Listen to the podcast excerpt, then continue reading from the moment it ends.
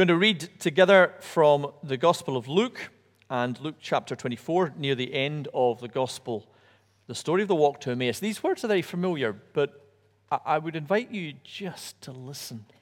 This is one of the strongest narrative stories in the whole of the Bible. Let's hear the word of God. Now, that same day, two of them were going to a village called Emmaus, about seven miles from Jerusalem. They were talking with each other about everything that had happened. As they talked and discussed these things with each other, Jesus himself came up and walked along with them.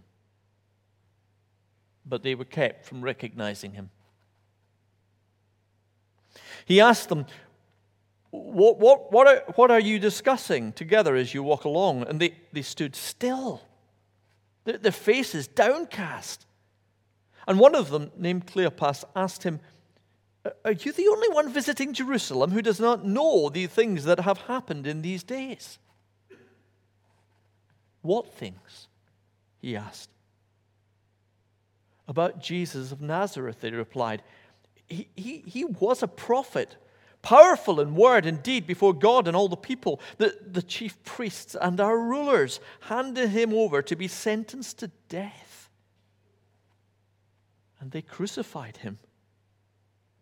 But we had hoped that he was the one who was going to redeem Israel. And what is more, it is the third day since all this took place.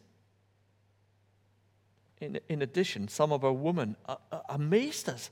They went to the tomb early this morning, but they didn't find the body. They came and told us that they'd seen a vision of angels who said that he was alive.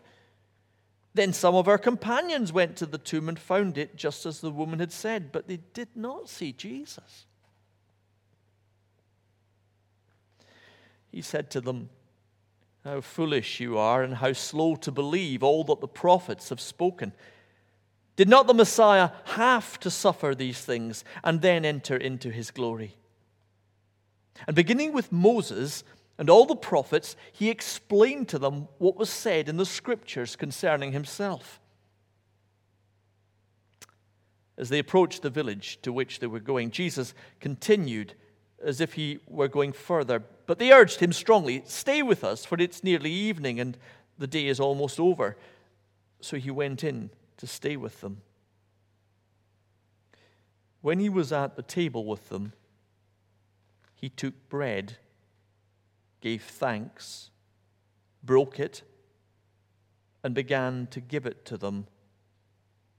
Then their eyes were opened and they recognized him, and he disappeared from their sight.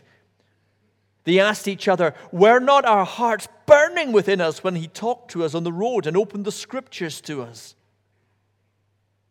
They got up and returned at once to Jerusalem. There they found the eleven and those that were with them and assembled together, saying, It's true, the Lord has risen and has appeared to Simon.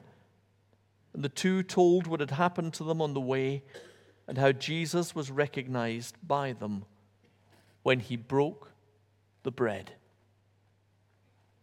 Amen. The walk to Emmaus.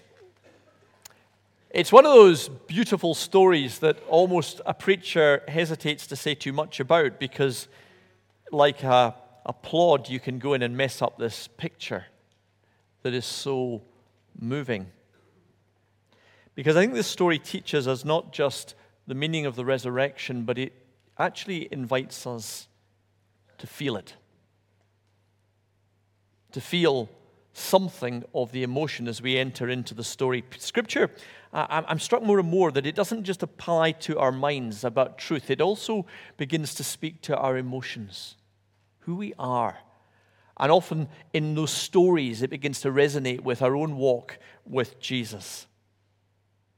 It was Easter evening, and two people were walking. We're told quite explicitly they were walking seven miles.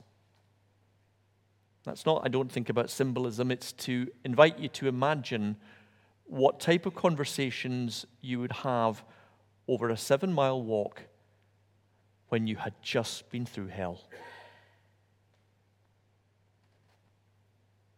As they walked, we're told that they were discussing matters. In fact, the verb that's used might even suggest that they were disputing things, discussing, arguing a bit, trying to come to terms with what had just happened. The first thing that must have been overwhelming at that point was just the grief.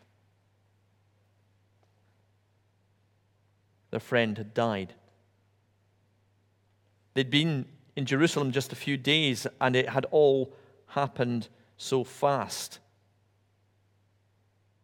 The arrest, the trial, the crucifixion, the terror of it, the death on the Friday night, waiting on the Saturday, they couldn't travel because it was the Sabbath, and then going home on the Sunday.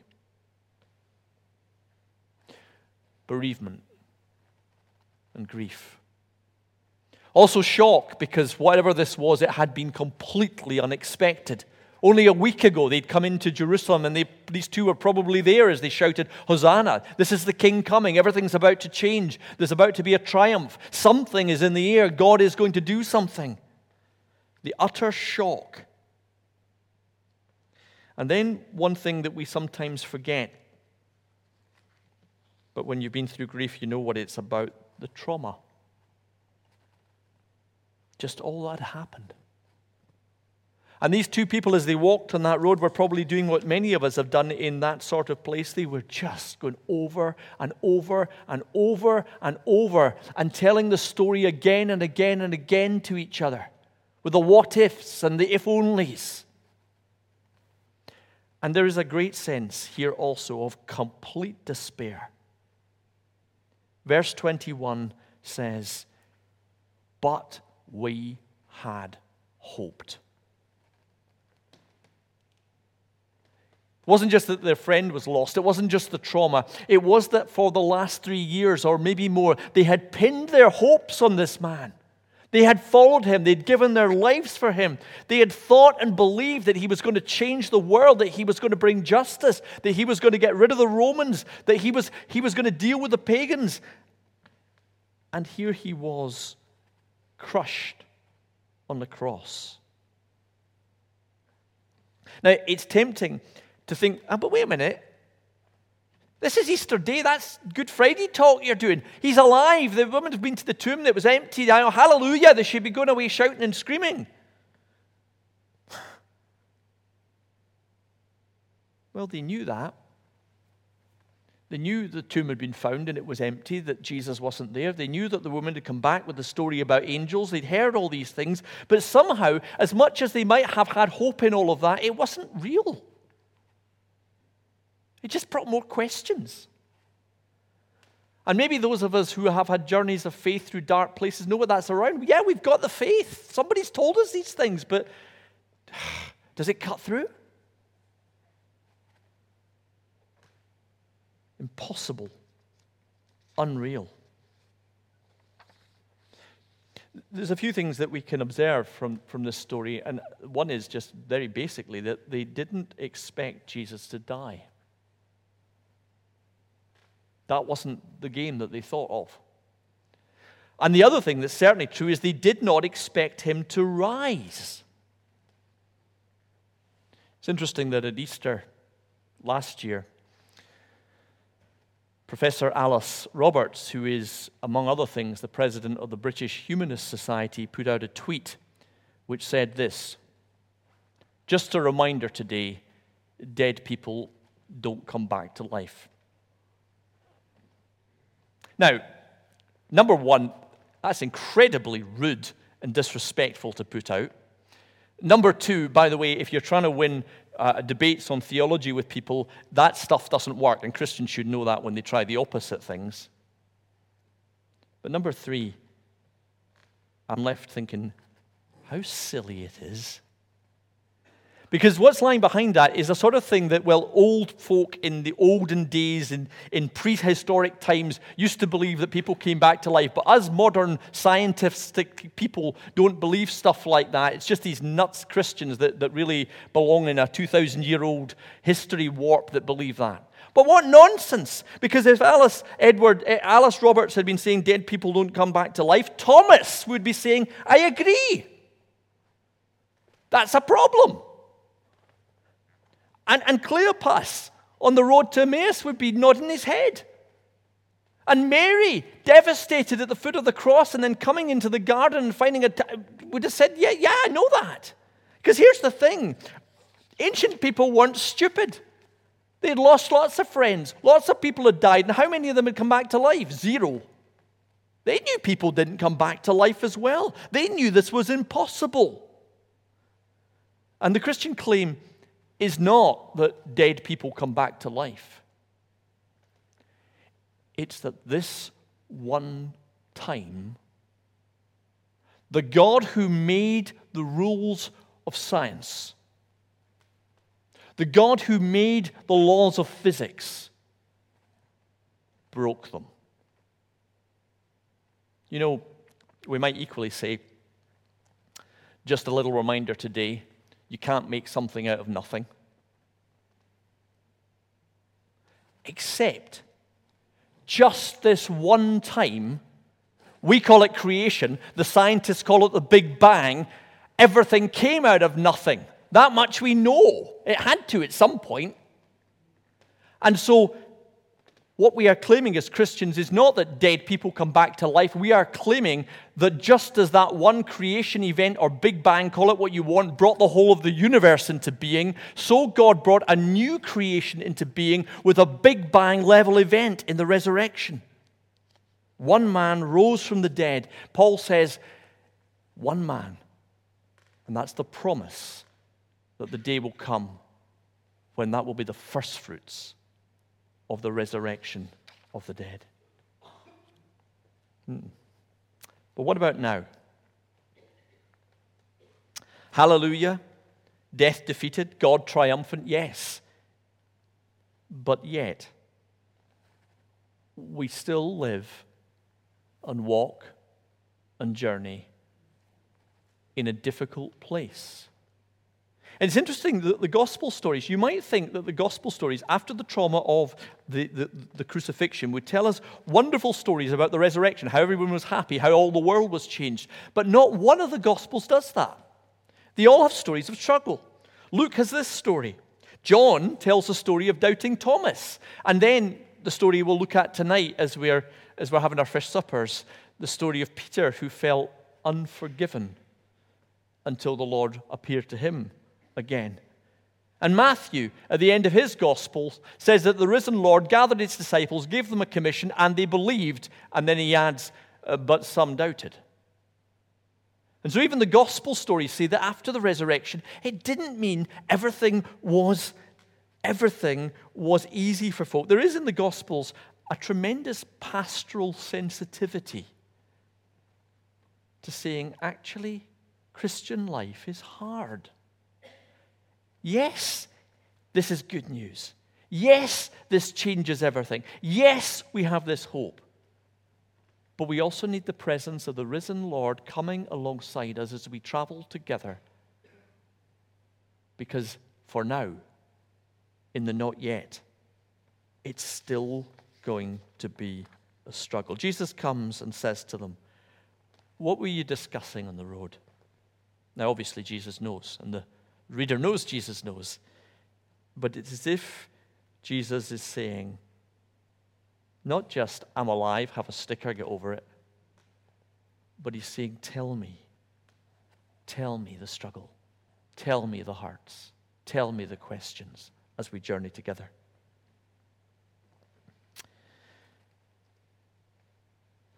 But overshadowing all of this is something that we mustn't lose sight of. It is the cross. There are two figures here. One is called Cleopas. We don't have the name of the other one.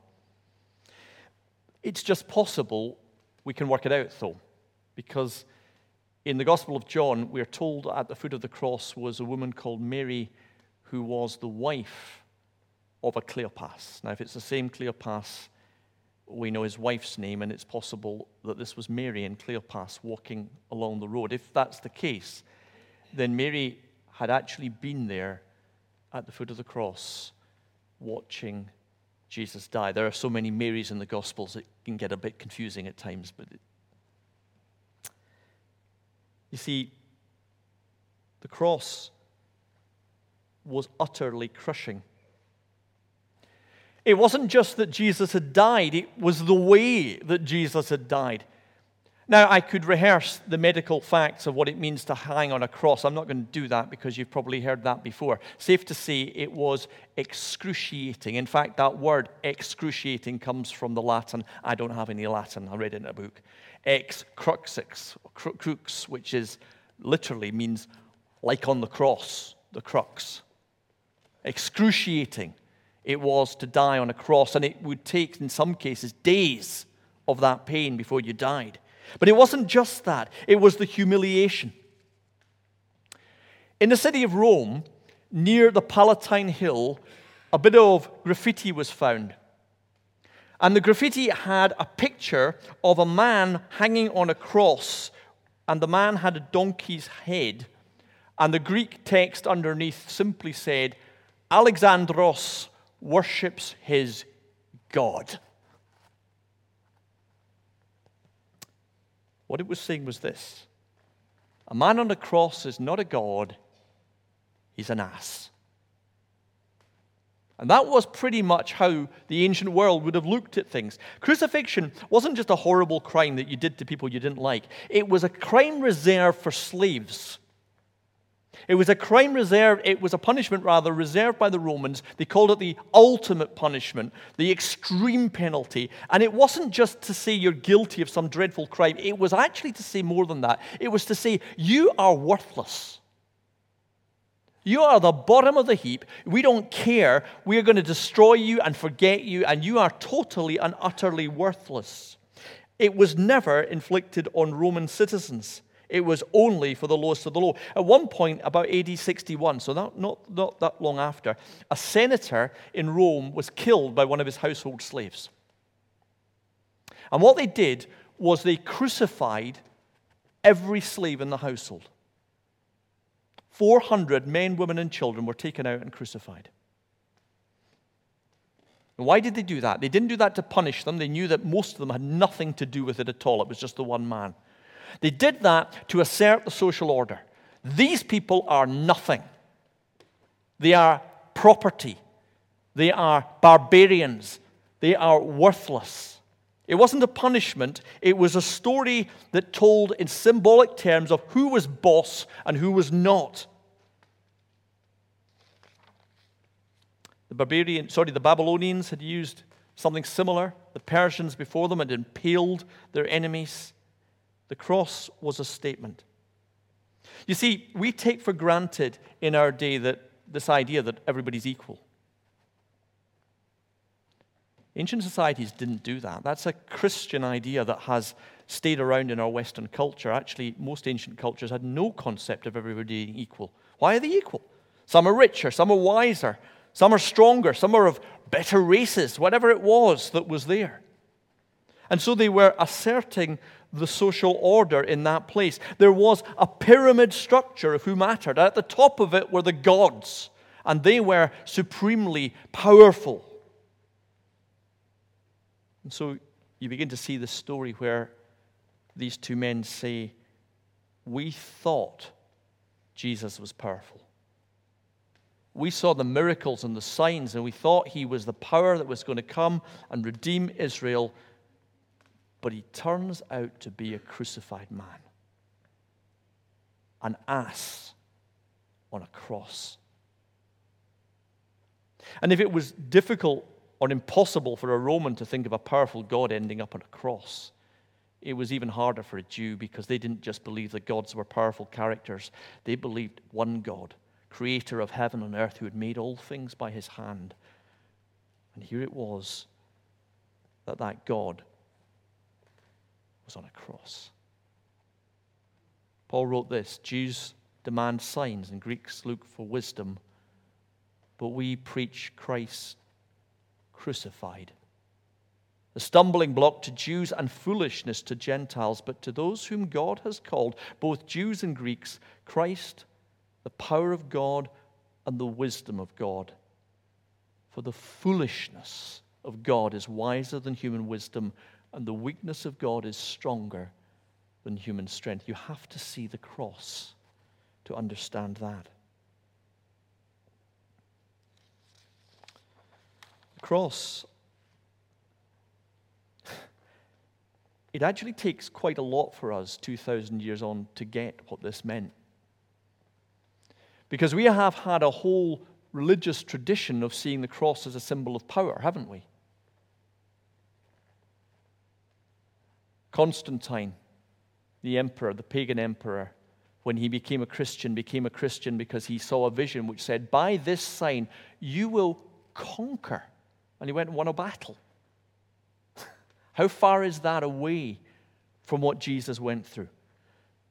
When King Charles is crowned in a few weeks' time, he will be given an orb which will have a cross on it. And that's a symbol, actually, of the world under the power of the cross. But it will actually, in a king's hand, that always has, has spoken about the regal power of the king as a viceroy of God. You'll see that cross on the staffs and the, the various other things that are presented to him. Or we can think of the crusaders with their crosses, their swords, their power. But how far is that from where it all began? But actually, even today, we actually quite like the idea of a powerful Christianity. We think the world should respect the church and should respect Christians, and Christians should have rights and power and influence. And if only we were in charge of the world, how much better it would be. But how far is that from a Jesus who was crucified? Jesus is risen.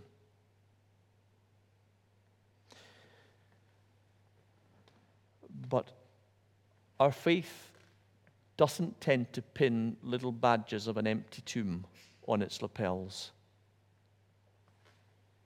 It pins the cross. Jesus didn't say, Take up your empty tomb and follow me. He said, Take up your cross in all its humility and its shame and its suffering and follow me.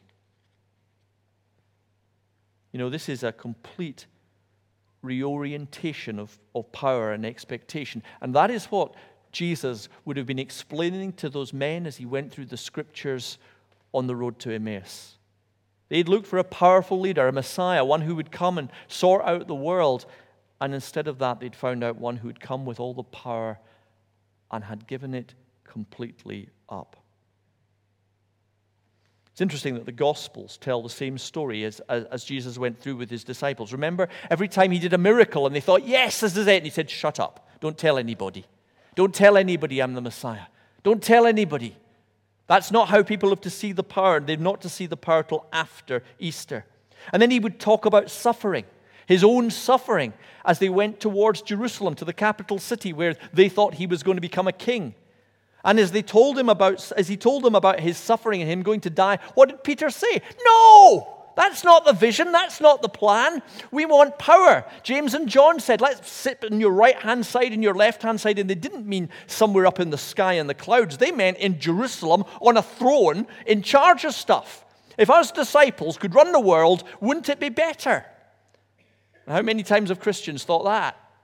If only we were in charge and we could make the rules and we could have the power and we could sort things out, it would all be better. And Jesus said, Get behind me, Satan. You're thinking the things of men and not the things of God. Now, don't get me wrong. The resurrection is a glorious victory of God, a defeat of death, the defeat of hell the sure and the certain assurance of the new creation that bursts in that will change everything. But it's also a complete reorientation of our idea of what power and success is. And it always shadows us as we walk through the pain. We started off this service singing Because He Lives. Because he lives, I can face tomorrow. Because he lives, all fear is gone. Because I know he holds the future, life is worth the living. just because he lives. I struggle with that song. And I'll tell you why. And it's because of the second verse.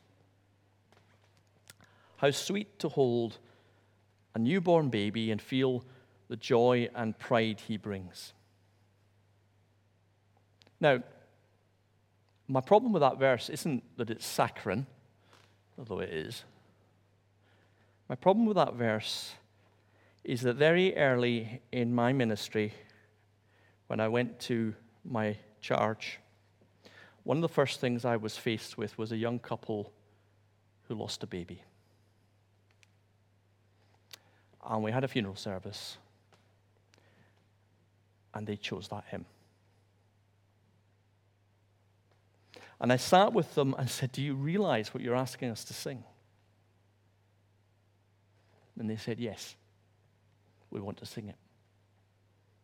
And through tears, we sang those words. How sweet to hold the newborn baby, but it then went on. But we can go on and we can have assurance because he lives. And that is the only way to see the joy of the resurrection. It's the only way to see the joy of the resurrection. It's to walk on the Emmaus road because Jesus comes into all the suffering and the pain of the world in weakness and in questions. And in that, he brings his resurrection promise that all will be well. This is not triumphalism. Come to God and it'll all be sorted. This is walk in the shadow of the cross. Jesus in this story comes alongside them walks the walk of pain with them. And Jesus begins to explain Moses and the prophets. They do a Bible study. And a Bible study, by the way, this is so important. We don't do Bible studies to learn facts about Moses and the prophets. We do Bible studies as part of life to work out what it's about, how it fits together into God's big plan and our brokenness. And that's what they do is they begin to see that God's plan from the beginning to heal the world was that he was going to take on the pain himself. The sacrificial system pointed to the guilt that needed to be forgiven. The Messiah that was promised was to be a king and a hero. Yes, all of those things are in the Old Testament, but he's also to be the suffering servant who takes on the pain of the world. And then, once they had had the walk with Jesus, and they invited him into their homes, not knowing fully who he was, he took the bread and he broke it and gave thanks and gave it to them. He took, he gave, he broke, he gave thanks. The verbs that are used there are exactly the same verbs that are used at the Last Supper. And they're exactly the same verbs that have been used in a billion communion services since. Because we keep coming back to remembering the cross, where only there do we see the joy of the resurrection. And it's not just in the communion, it's also just in the sharing together, in the coming together, in the, in the fish that they had by Galilee and we will enjoy later on this evening. There we find the risen Jesus among us. That's what we're looking for. That's what we believe. Amen.